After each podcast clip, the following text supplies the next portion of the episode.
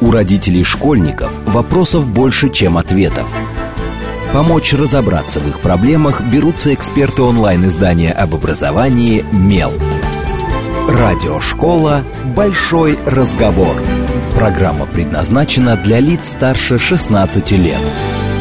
Добрый день, в эфире Радиошкола. Это совместный проект радиостанции «Говорит Москва», интернет-издание об образовании и воспитании детей МЕЛ. У микрофона, как обычно, я, Надя Попудогла, издатель МЕЛа.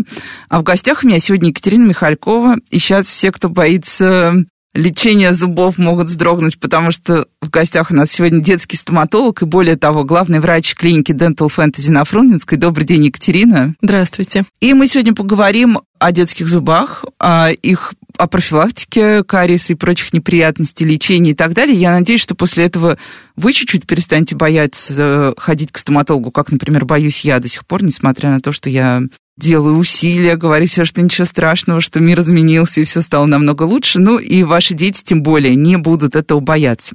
Маленькая прелюдия, почему мы решили позвать именно стоматолога? Потому что в феврале этого года мы на Меле запустили рубрику «Вопрос-ответ», где пользователи могут в специальный бокс писать свои вопросы, мы их получаем, распределяем по экспертам и так далее. И я уже, мне кажется, упоминала об этом в эфирах. Больше всего, конечно, вопросов мы получаем а психологических, как быть, что делать, ребенок слушается, не слушается. Но на втором месте по популярности у нас делят вот это все лоры и стоматологи. Что делать, если аденоиды, нос и так далее. И все, что касается зубов, начиная от того, что мой ребенок не хочет, боится, ленится чистить зубы, как его заставить и заканчиваю уже конкретными вещами. Сходили к врачу, порекомендовали вот это, а вы что скажете? Ну, тут мы, конечно, бессильны, потому что второе мнение от медиа врачебное вряд ли стоит давать, но так или иначе. Я начну с самых маленьких вообще. Вот появляется ребенок в семье, когда нужно первый раз вообще показывать его стоматологу, потому что большинство родителей считают, ну вот первый зуб, второй зуб, сколько там их э, пересчитываем? 20 молочных. 20 молочных, точно. Когда первый раз его вести к врачу, чтобы он просто посмотрел, все ли эти зубы окей? Вообще начать надо немножко раньше. Начать нужно с периода, когда женщина узнает о том, что она беременна, потому что э, здоровье полости рта мамы имеет решающее значение в том, как будет у маленького ребенка развиваться история с зубами. Когда ребенок рождается, у него во рту микробов, которые вызывают кариес, нет. Этими микробами он заражается контактным путем от тех, кто обслуживает ребенка. Мама, папа, няни, братья, сестры, все, кто контактирует с ним рядом. Поэтому очень важно, чтобы контакт был со здоровыми микробами, которые не будут вызывать заболевания. Если у мамы зубы не лечены, то невозможно избежать поцелуев в ручки, в щечки, потому что маленькие дети безумно милые, хочется их тискать, и мама в порыве любви заражает ребенка микробами, которые вызывают кариес, если у нее не вылечены свои собственные зубы. Поэтому первое, о чем надо думать, а, когда женщина беременная в плане здоровья зубов, это привести в порядок, если она не успела до беременности, то во время беременности. Сейчас есть безопасные анестетики, есть бережные врачи, которые нежно, аккуратно лечат зубы, и на них можно рассчитывать, что они приведут полость рта в порядок. Если говорить про малышей, то рекомендуется первое посещение а, организовать, когда появился первый зуб в течение примерно месяца, чтобы получить рекомендации, как ухаживать за зубами, какими средствами, а, какие есть э, рекомендации по питанию со стороны стоматологов? Ну и в первую очередь это чистка зубов щеткой с пастой. В России очень высокий уровень кариеса. Если мы посмотрим на карту распространенности кариеса во всем мире, то Россия находится в красной зоне, и у нас с этой ситуацией все очень плохо. Поэтому профилактика, конечно, должна быть самого первого зуба. А, это паста с фторидом. Если а, например, мы смотрим в Москве, то у нас фторида в воде крайне мало. И а, основное средство, которое мы можем использовать для профилактики, это именно фторид. Если семья живет в регионе, где есть избыток фтора, э, в воде, фторида в воде, то тогда они могут не использовать эту пасту, но обычно люди об этом знают, потому что распространен флюороз, белые пятна на зубах, и люди знают, что есть избыток. Если избытка нет, то паста должна быть с фторидом самого первого зуба и количество этого фторида должно быть конкретное от 1000 ppm. На пастах есть обязательно показатель, если написано сколько, если фторид есть, то написано сколько его. И тысяча – это минимальная цифра с первого зуба. Так, ну и тут у меня сразу вопрос, потому что вот, мне кажется, половина наших маркетинговых усилий построена на том в детских, как раз в детском сегменте, касающемся гигиены зубов, что написано большими буквами без фтора. Да, есть такая тема без фтора, без прививок, да. без гомеопатии или с гомеопатией. Вот это все где-то на одной полке лежит. И если мы говорим про сам фтор, то это галоген, это активное вещество, которое действительно является ядом. Но если мы говорим про соединение фтора, фториды, то в том количестве, в котором они используются в детской пасте, они безопасны для ребенка. И мы рекомендуем не оставлять пасту в доступе у ребенка, чтобы он не мог съедать целый тюбик а использовать дважды в день у детей до двух лет размером с рисовое зернышко количество пасты, у детей старше двух лет размером с горошину. При этом мы рекомендуем не смывать пасту водой, то есть почистили, оставили ее на зубах. А как же прополоскать хорошенько вот Нет, это все? вот есть, есть очень интересное исследование по длительности полоскания рта и по тому, как при, прибывает кариес. И эти исследования говорят о том, что если мы не получим совсем, то кариеса на 20% меньше, чем если мы интенсивно выполаскиваем пасту изо рта. Сейчас мой ребенок обрадуется, я его заставляю полоскать, а он мне каждый раз говорит, да зачем, мне и так все нравится во рту. И даже на некоторых европейских пастах прямо на упаковке написано пасту не смывать водой. И в международных рекомендациях по профилактике это тоже вынесено отдельным пунктом. Рекомендуется не споласкивать пасту водой после чистки зубов.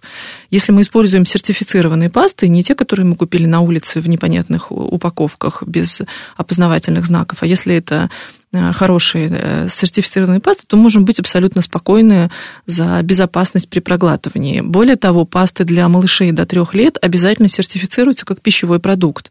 То есть ее, у нее два сертификата. Сертификат средства гигиены и сертификат пищевого продукта. То есть ребенок, ребенок официально может есть эту пасту совершенно безопасно для своего здоровья. Мне кажется, все дети это любят, потому что большинство детских паст, ну вот для самых младших, они же клубничные, вишневые и так далее. Зацеплюсь про фразу про микробы, потому что есть, э, мне кажется, такой устоявшийся миф, например, что если у там ну, что кариес это такая, что это генетическое, во-первых. Во-вторых, говорят, ну, вот у ребенка начинается, там, первый зуб заболел, второй зуб заболел. Все говорят, а, ну, вот у папы, у нас в семье у всех плохие зубы. Есть ли действительно вот эта история глобальная, семейная, плохих зубов, или это вот просто то, что в семье последовательно не ухаживали за зубами? Часть генетической истории имеет место быть. То есть э, есть э, генетика, она дает предрасположенность к появлению кариеса или к его отсутствию. То есть если у ребенка генетически очень здоровые зубы, то он может есть бесконечно много сладкого, вообще не чистить зубы, и кариеса у него не будет. Но если у ребенка есть предрасположенность к кариесу, при этом он будет эффективно ухаживать за зубами, удалять весь налет с поверхности зуба, и ограниченно есть сладкое не целыми днями с утра до вечера, то у этого ребенка использовать фториды очень важно, то у этого ребенка есть все шансы иметь здоровые зубы. И европейские страны маленькие, особенно скандинавские, показали очень эффективные меры профилактики, которые избавили детей от кариеса практически полностью. Более того, есть исследования на однояйцевых близнецах, то есть дети, которые у одной и той же мамы в один и тот же период и с одним и тем же генетическим набором развивались внутриутробно, родились. Этих детей э, каким-то образом они там по какой-то причине были разведены по разным Э, местам и жили не вместе. И эти исследования, там около 350 детей в этом исследовании участвовало, эти исследования показали, что основная причина кариеса – это все-таки питание и уход. Но что вот э, понятно, что с маленькими детьми, да, мы покупаем зубную щетку, причем мы покупаем детскую зубную щетку, их очень много. А, дальше мы покупаем щетку побольше, которая обозначена там 6-10, потом начинается 10, 12 или 14. Насколько вообще важно покупать вот эти все детские приспособления или на самом деле, в принципе, можно взять, не знаю, условно какую-то мягкую зубную щетку взрослую, дать ее ребенку, тем более, что они бывают не очень больших размеров тоже, и дать ему обычную зубную пасту, ту, ту же самую, которая у нас у самих лежит на раковине. Угу. А, а, принципиально по зубным щеткам а, электрические щетки чистят эффективнее, чем мануальные. То есть, если мы берем большие исследования, где сравнивали все-таки они при прочих равных условиях, да, электрические они более эффективны. Кроме того, у электрических щеток есть приложения, а, которые какие-то бонусы дают за эффективную да, чистку. таймеры, бонусы. И все. в больших исследованиях тоже показано, что это эффективно, и детям интересно получать эти бонусы. То есть это увеличивает вероятность, что ребенок будет чистить зубы чаще. По поводу пасты, а, по поводу пасты имеет значение возраст, потому что у взрослых паст могут быть более агрессивные поверхностно-активные вещества, которые могут пересушивать слизистую mm. ребенка, вызывать жжение, зуд, слизистая может как у змеи шкурка сползать. Поэтому тут, конечно, с пастами важно подбирать та, которая по возрасту. подходит. Иногда стоматолог может рекомендовать трехлетнему ребенку пасту а, для детей 6 Это зависит от количества фторида. То есть может для трехлетних не быть пасты с э, большим количеством фторида, а у ребенка может быть очень активный кариес, и стоматолог может сказать, что конкретно в этом случае этому ребенку показана паста 6 да. где будет большее количество. То есть это можем говорить, что это будет как лечебная паста. По поводу возраста щеток, а, я, например, своему ребенку чищу щеткой взрослый куропрокс, который имеет полторы тысячи щетинок. А, ей она очень нравится, она большая, широкая, мы быстро, эффективно чистим. И мое мнение, что нужно подбирать такую щетку, которая будет комфортной и приятной ребенку.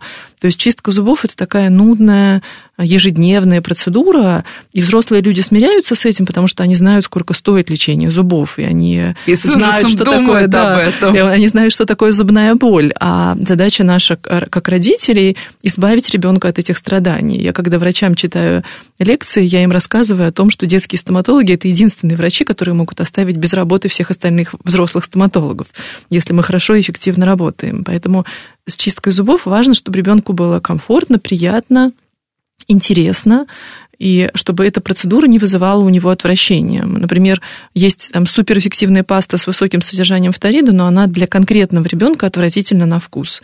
И она полезна, да, но он ей не будет чистить, и смысла тогда в ней никакой нет. Поэтому задача стоматолога индивидуально подобрать для конкретного ребенка. Обычно мы назначаем какие-то средства, исходя из ситуации во рту, исходя из предпочтений. У кого-то может быть аллергия, как какие-то дети могут там не любить пасту с э, мятой или наоборот фруктовые. И дальше мы получаем обратную связь, насколько получается чистить. Мы проверяем, насколько эффективно удается удалить налет с поверхности зуба. Сейчас еще есть потрясающие пасты с красителем в составе. А, суть э, в том, что мы чистим этой пастой зубы, и те участки, которые у нас недочищены, где остался налет, они окрашиваются зеленым, розовым или синим цветом, и нам становится понятно, в каких зонах нам надо уделить больше внимания. И я рекомендую хотя бы раз в неделю таким средством проверять, насколько эффективно мы справляемся с гигиеной домашней. Ой, это очень крутой лайфхак. Я тут сидела как раз и думала о том, как изменилась моя жизнь в последнее время, потому что мой ребенок фанат одной и той же пасты, ему очень нравится вкус. А, ну, при том, что ему 10 лет, и я, в принципе, ему уже, когда там, например, я не купил детскую пасту, даю свою взрослую и не переживаю, думаю, что все будет нормально. Но вот его паста как раз пропала, пропала из продажи, и он страдал, страдал, в итоге я с муками заказал где-то в интернет-магазине, и мы ждем ее уже три недели, и каждый день меня спрашивают, когда наконец у меня будет снова моя паста, та, которая мне нравится. Но еще такой вопрос про пасту. Мы знаем, э, я думаю, все женщины хотя бы раз слышали мантру, что волосы привыкают к шампуню, такие же мантры есть про пасту, что зубы привыкают к одной и той же пасте, и пасту нужно менять постоянно, ну, там, с какими-то интервалами. Вот это правда или нет? Если все идет нормально, зачем и менять, собственно? Да, это действительно миф. Для нас важно количество фторидов в То есть мы, пасте. опять же, исходим исключительно да, из да, да. прагматичного... Если ребенку нравится паста, то мы выбираем э, ту, которая ему нравится, с нужным количеством фторида. И здесь иногда я вижу в рекламе рекомендации пасты шоколадной, которая не содержит фторид, но преподносят это так, что эта паста вкусная, ребенок будет привыкать. При этом я вижу проблемы, когда ребенок привык к этой пасте, не хочет никакую другую, а у него активный кариес, и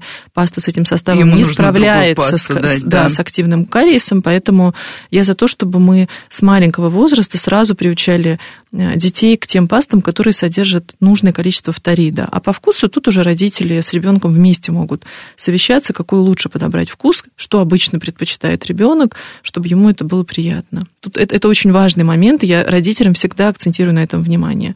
По поводу щетки зубной. Мне, как врачу, не важно, чем они чистят, мне важно, чтобы не было налета. Если они приходят и они мануальной щеткой справляются, у них нет налета, то я не буду переводить их на что-то другое. А если они тем средством, которое есть, не справляются, я вижу много налета, значит, мы думаем, каким, как, какую щетку нужно взять, как ребенка подготовить к этой щетке. Например, малыши электрическую щетку могут бояться. Тогда мы можем брать а, сразу щетку, которая не так эффективно чистит, но она все равно жужжит, чтобы он постепенно привыкал к этому звуку. Кроме того, электрические щетки приучают ребенка к тем ощущениям, которые он получает у стоматолога. Это, это может быть такой этап адаптации, когда дома родители уже знакомятся с этими ощущениями, и когда ребенок попадает к доктору, он знает уже, что во рту будет происходить, и будет чувствовать себя спокойнее. По поводу посещения еще хочу сразу э, немножко внести еще информацию. Вот мы сказали, что первое посещение должно быть у нас примерно в месяц, чтобы получить рекомендации. Дальше, если у ребенка все в порядке, нет никаких признаков кариеса, то раз в полгода это самый минимальный режим, с которым нужно приходить. А, иногда родители пришли, получили рекомендации, дальше нет жалоб ребенка ничего не беспокоит. Не приходим. Да, и два года не приходит. Но за это время ребенок взрослеет, он не видел э, больше стоматолога. Он забыл, что было в том возрасте, когда он приходил совсем крошкой. Он попадает в новое место, к новым людям, он их не знает. Бурмашине. Да, его это пугает. Если э, родители приходят регулярно, то ребенок приходит к нам как к себе домой. Он ложится в кресло, завалив ногу на ногу, э, развалившись комфортно в кресле, он знает нас, он получил подарок после того, как ему посмотрели зубы. Если мы увидели малейшие изменения в эмали, которые говорят уже о начале кариеса, Мама может это не увидеть, потому что она не профессионально смотрит на зубы. А стоматолог это может заметить и внести коррективы в уход за зубами или в питание подсказать, что нужно убрать из рациона или что добавить, чтобы ситуация стабилизировалась. И кариес на ранней стадии может остановиться и не прогрессировать при правильных мерах профилактики. Поэтому раз в полгода это самый-самый минимальный режим. Он нужен для того, чтобы ребенок привыкал к доктору, знал, что это безопасное место, где к нему доброжелательно относятся, и чтобы доктор мог э, заметить малейшие изменения, которые только-только возникнут на зубах. Ну и про профилактику э, до сих пор есть масса популярных таких методов, которые, ну вот это называется, я прочитала в интернете, мои друзья делали, это помогает маленьким детям, а, серебрят зубы, и даже продаются, кстати, зубные щетки с посеребрением, которые тоже считается, что типа а дополнительная профилактика. Ну, именно посеребрение самих зубов. Зубы покрывают какой-то, вот я читала, а воск, ну, какая-то такая вот субстанция черноватая, причем тоже не знаю, что это, я тогда не стала погружаться, потому что я подумала, что это, наверное, не мой выбор. Вот что-то из таких методов есть работающие? Взять, обработать и год расслабляться.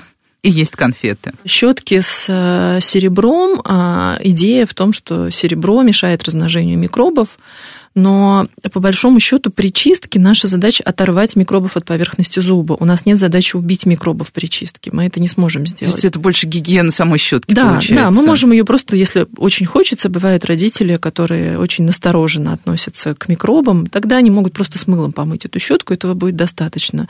Но в целом задача, чтобы щетка не травмировала десну, чтобы ее щетинки были закругленные, не ранили, чтобы ребенку было комфортно чистить этой щеткой. И, э, собственно, все. При чистке нам нужно оторвать микробов от поверхности зуба. Это прям вот буквально вот так. Нам нужно почистить так, чтобы поверхность осталась чистой. По поводу серебрения, это метод лечения. Он достаточно старый. А, проблема этого метода в том, что зубы становятся черного цвета, поэтому по возможности, конечно, лучше этого метода избегать. Но он существует, он прописан в документах ВОЗ как э, мера для развивающихся действительно стран. Действительно зафиксированный метод. Да, да. Но если можно его избежать, а, э, применяется он обычно, когда кариес только начинается, кариес в стадии пятна.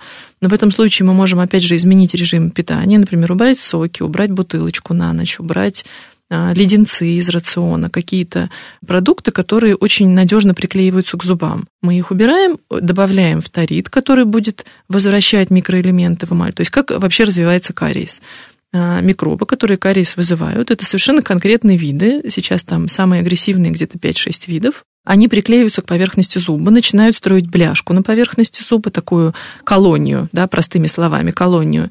Дальше, когда мы съедаем что-то сладкое, эта колония пропитывается сахаром, и так как она лежит на поверхности зуба, сахар они превращают в кислоту, и получается, что зуб покрыт пленочкой из кислоты.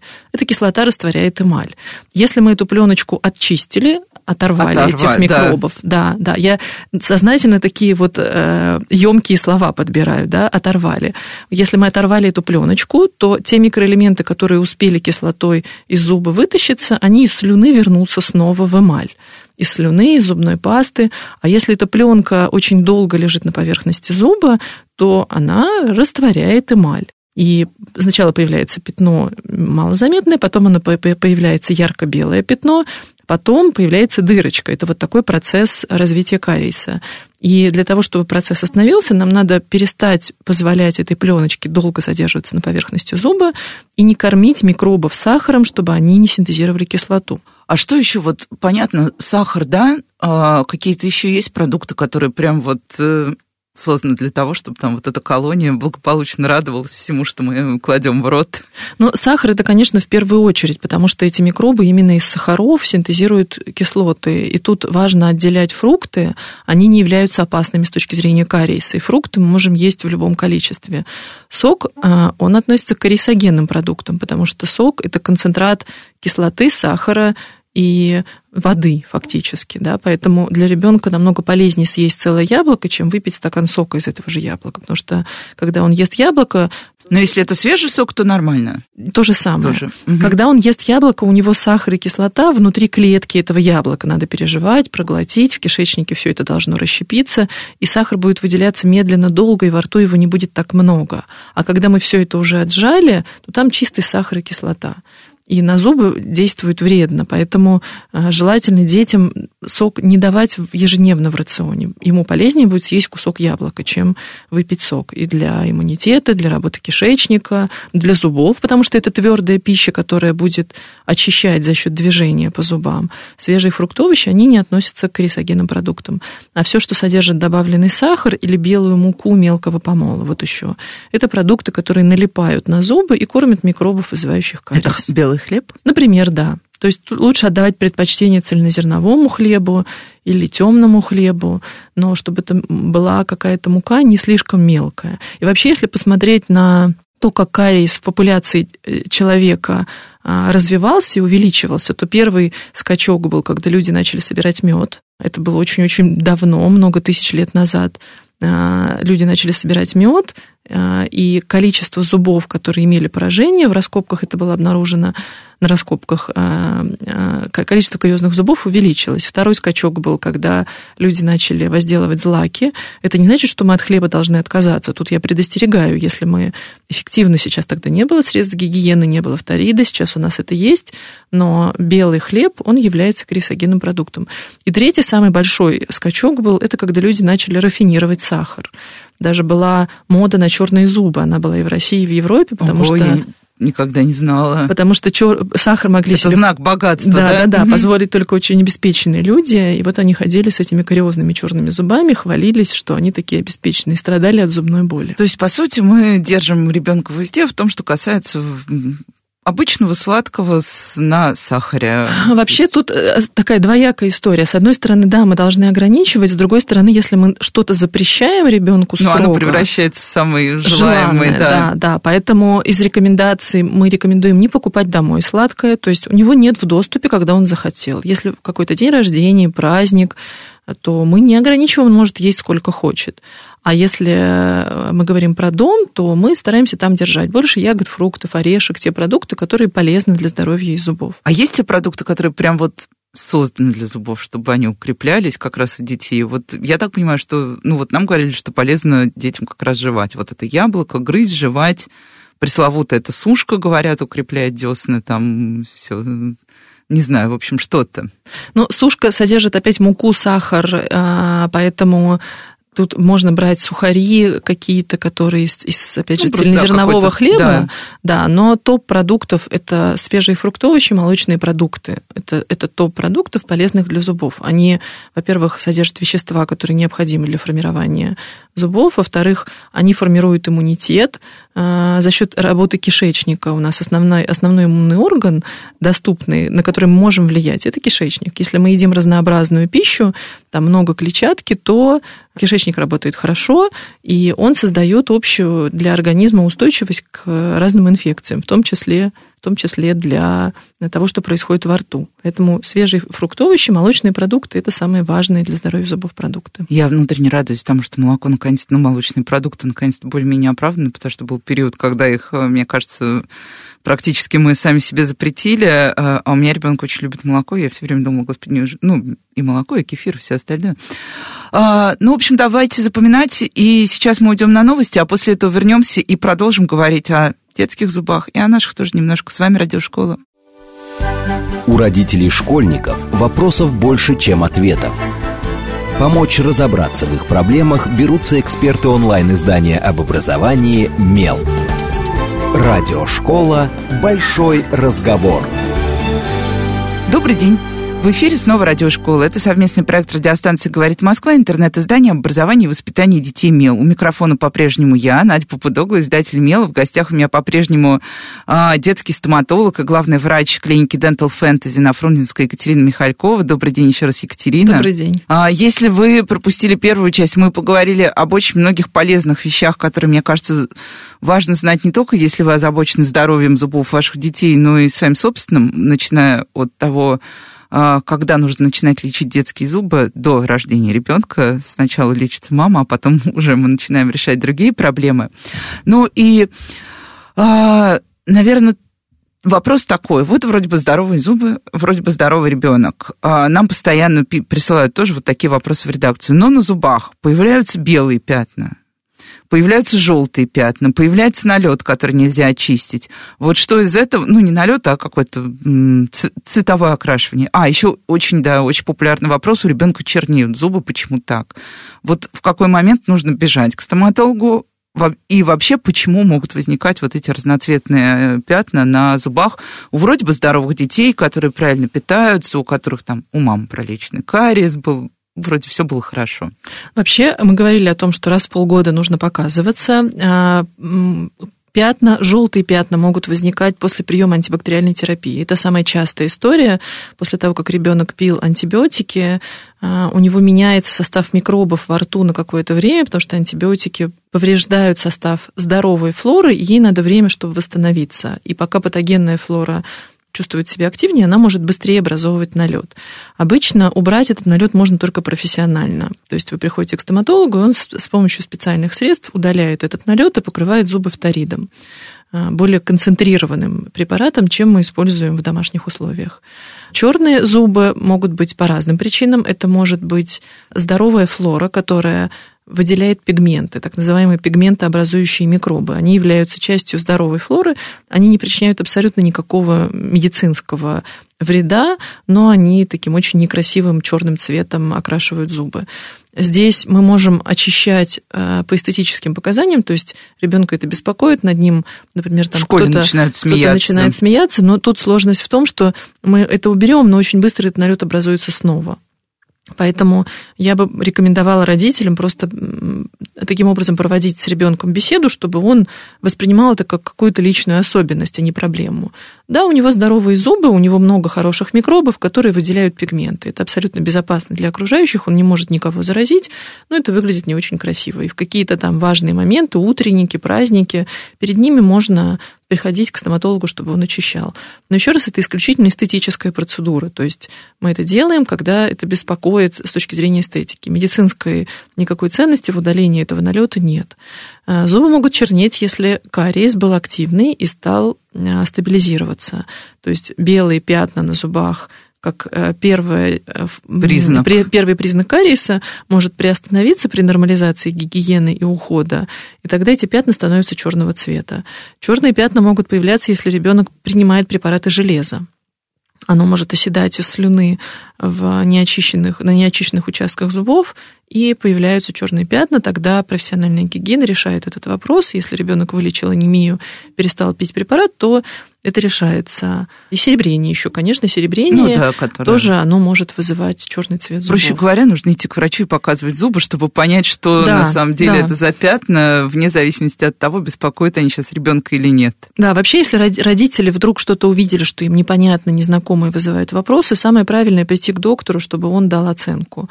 Я не рекомендую в этом случае спрашивать у других мам, у в интернете Гуглить, искать, да. да, потому что вы можете э, непрофессиональ, непрофессиональным взглядом увидеть похожую картинку, сделать выводы, которые не будут соответствовать действительности. Белые пятна – это может быть флюороз, может быть гипоплазия, может быть начальная форма кариеса. И это все выглядит для стоматолога по-разному. Он может собрать данные, в каких условиях рос ребенок. Например, если это постоянные зубы недавно прорезались, и на них белые пятна. Если это передние зубы, это может быть результат травмы молочных зубов.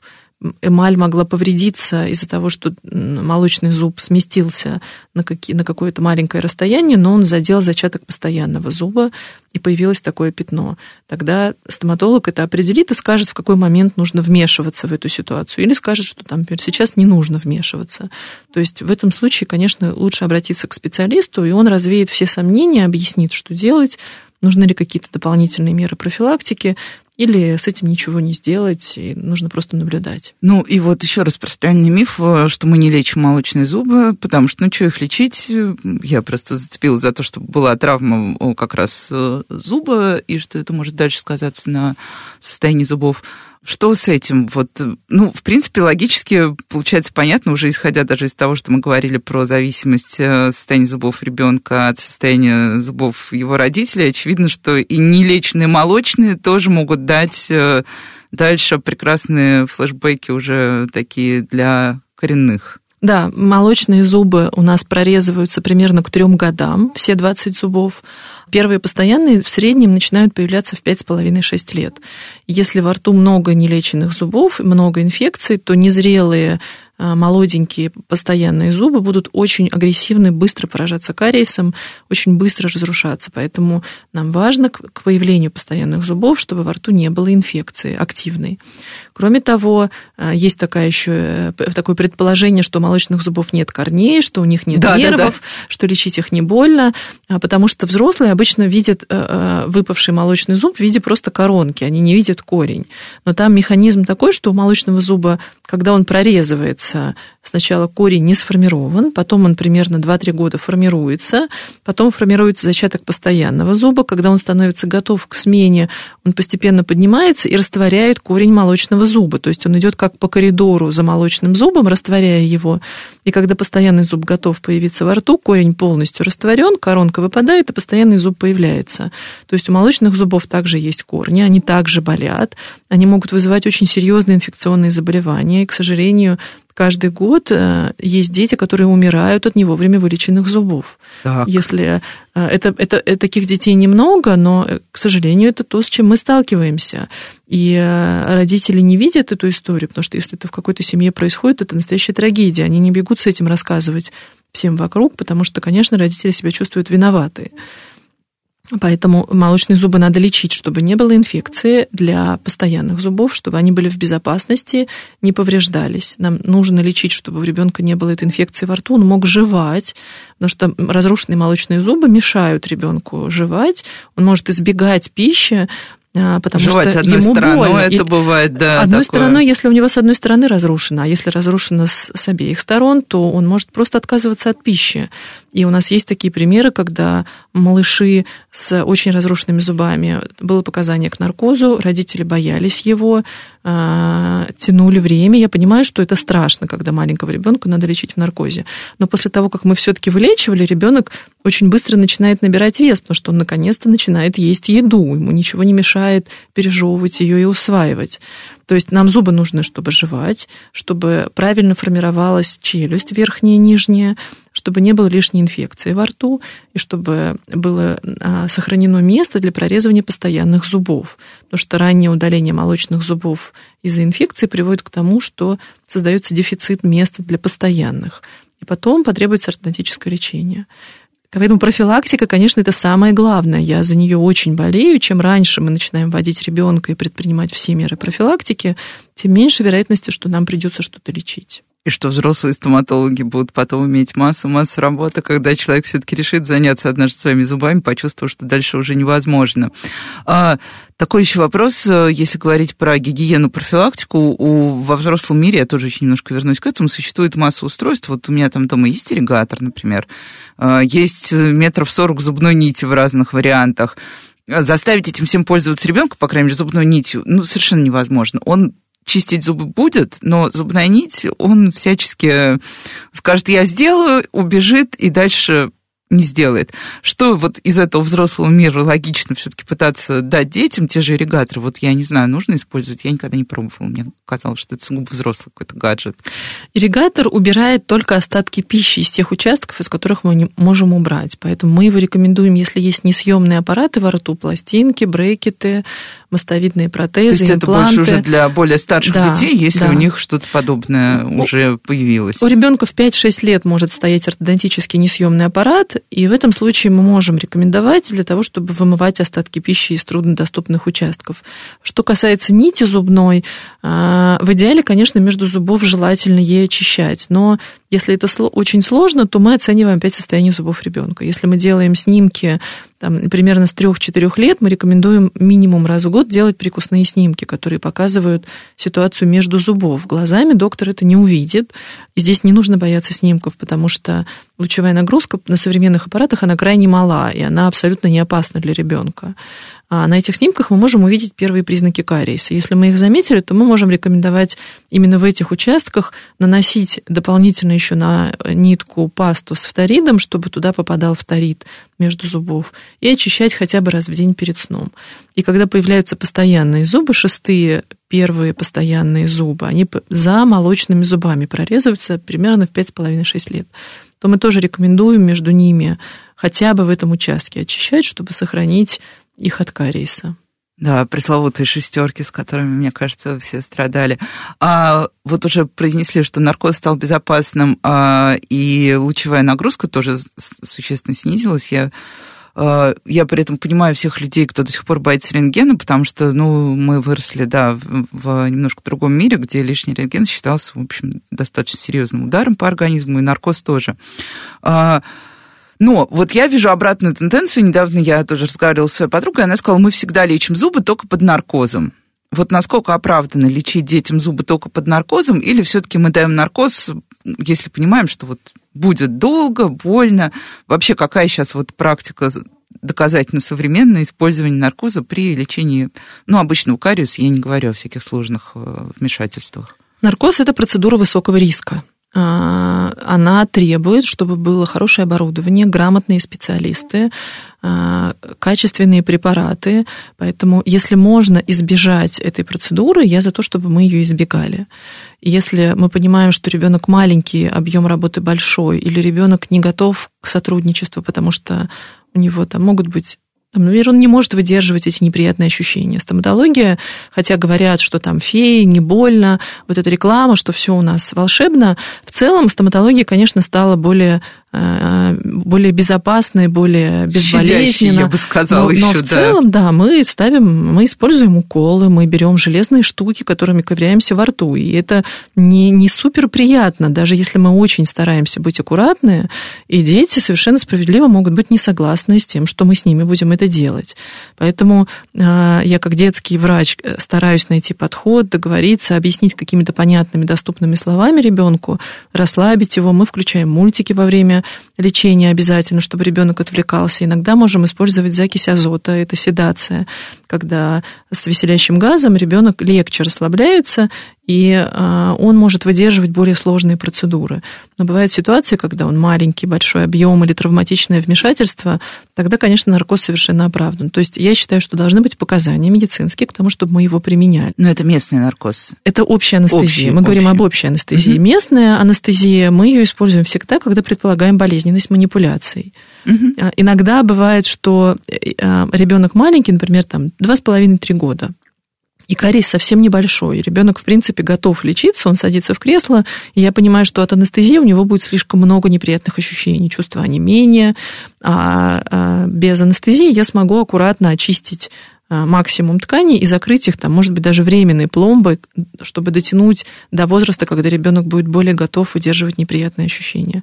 То есть тут опять нужно полагаться на врача, на опыт, знания и умения, насколько доктор сможет с малышом справиться, договориться. Но в целом наркоз, да, сейчас препараты, которые используются, они достаточно безопасны. При этом, если можно избежать его, конечно, лучше избегать. Ну, и еще немножко про мир взрослых и мир детей, но тут скорее, наверное, уже про подростков. Э, вот э, у меня недавно в семье один из детей дорос до подросткового возраста, причем это мальчик, вот, и он смотрел на себя в зеркало, смотрел, смотрел, явно думал, что все улучшить, а, и сказал, вот вы ходите на чистку зубов, отведите меня на чистку зубов тоже, вот, ну, типа, чтобы все было белое, прекрасное, как в голливудском фильме. А, и, ну, я позвонила врачу, узнала, вот вообще, насколько показано без ну вот без медицинских каких-то историй, детям то, что мы проделываем над собой, когда хотим выглядеть лучше, веселее, бодрее, моложе и все остальное. А профессиональную гигиену в среднем нужно делать раз в год. И детям. И детям тоже, угу. да. Если у ребенка накапливается налет, который он сам не может убрать, потому что он плотный, темный, то тогда есть показания к профессиональной гигиене полости рта. Если у ребенка активный кариес, то мы рекомендуем ее делать каждые три месяца, чтобы после нее покрыть зубы препаратами фтора, которые а, будут снижать активность этого кариеса. А, у меня есть пациенты, которые давно, много лет наблюдаются, они безупречно чистят зубы. В этом случае они могут прийти, я посмотрю, что нет налета, и тогда я могу даже раз в год им не рекомендовать. Но таких немного людей. И вообще а, я размышляла тут по поводу подростков, чистки зубов самостоятельной, и поняла, что а, нужно где-то с 5-6 лет начинать родителей настраивать на то, что у них до 10 примерно лет есть время вместе с нами совместно а, ввести самостоятельный уход за зубами в ранг потребности. Вот так же, как мы с одеждой. Мы должны надеть одежду, чтобы выйти на улицу, мы не выходим голые.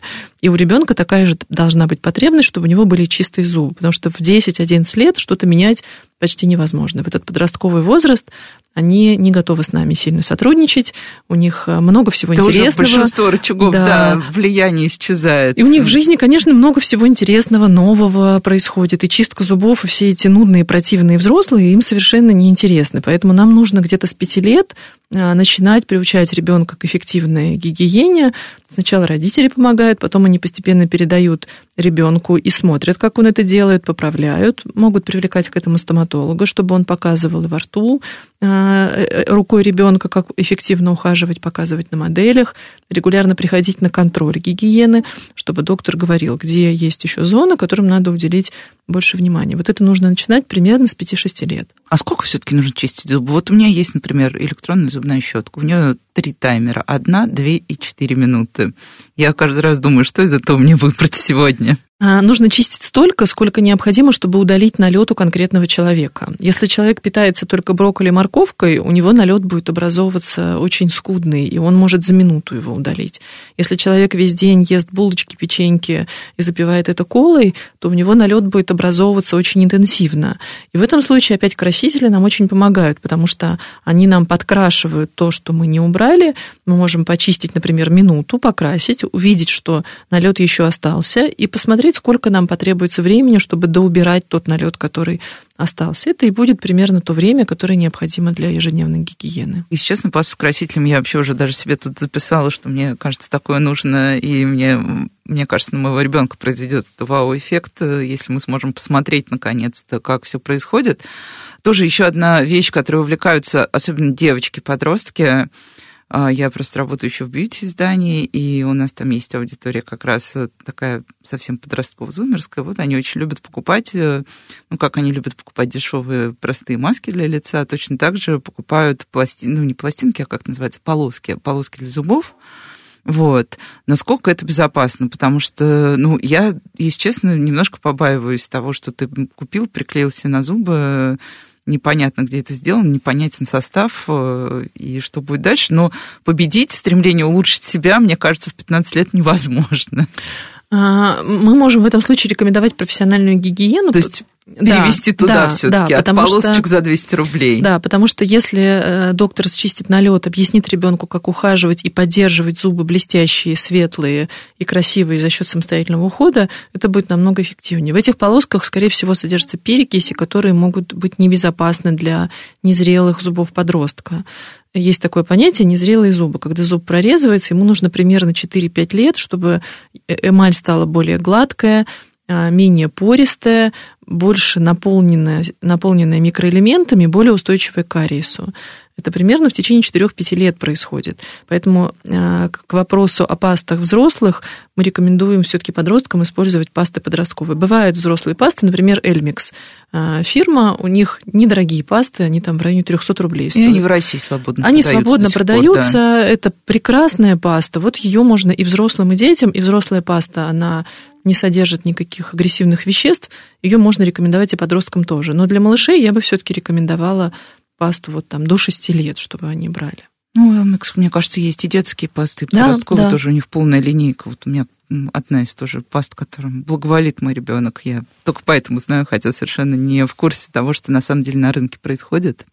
А, ну, про шоколадную пасту я тоже слышала, потому что у нее была очень агрессивная реклама. А, немножечко а, откачусь прям вот к такому школьному возрасту, когда ну, многие родители очень противятся диспансеризации в школе, потому что они помнят свои неприятные опыты диспансеризации. А, пишут отводы детям, просто не осматривать, но стоматолог до сих пор присутствует в списке людей, которые а, приходят к детям и дают некое заключение. И, по-моему, в детском саду на диспансеризацию он бывает, по крайней мере, на финальной перед школой. И в школе совершенно точно. Насколько вообще вот э, вам кажется это тоже вот с точки зрения психологии, потому что я понимаю, когда ребенок приходит к вам, я уже поняла, там есть мультики, там есть люди, которые улыбаются и все остальное. Здесь человек, перед которым выстрелили, я не знаю, там 60 второклассников, каждый из них боится, каждому нужно посмотреть рот.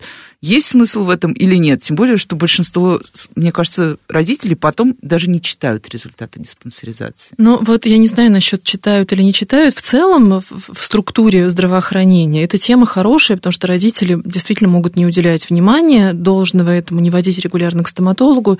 И тут там, если из 10 человек хотя бы один возьмет эту бумажку, прочитает и пойдет к доктору, это будет уже победа. А, поэтому, конечно, в этом есть смысл. Вопрос в том, в какой форме это выполнено. И если родители регулярно приводят ребенка к стоматологу, то они могут не пользоваться этими услугами. Но если такой возможности нет, бывают разные семьи, разные условия, то для большинства людей это рабочая схема. Не все живут в Москве, не у всех есть возможность попасть в клинику, где включают мультики и дают мороженое. Поэтому в целом а, контроль какой-то со стороны, который может обратить внимание, мне кажется, это очень хорошо. Я, кстати, да, у нас уже заканчивается время. Я вспомнила, что эти осмотры в школах, я недавно читала статью в Ленинке на тему стоматологии, не знаю зачем, наверное, готовилась к этому эфиру. Они появились как раз из-за того, что мы были в той самой кариесной дыре, и нужно было срочно с этим что-то делать. Да. В общем, друзья, чистите зубы, ходите к стоматологу, водите детей. А, помните, что все это делается не раз в месяц, а каждый день. Мне кажется, это тоже важно некоторым напомнить моему ребенку. Я уверена, что да. А мы с вами встретимся на следующей неделе. С вами была Радиошкола.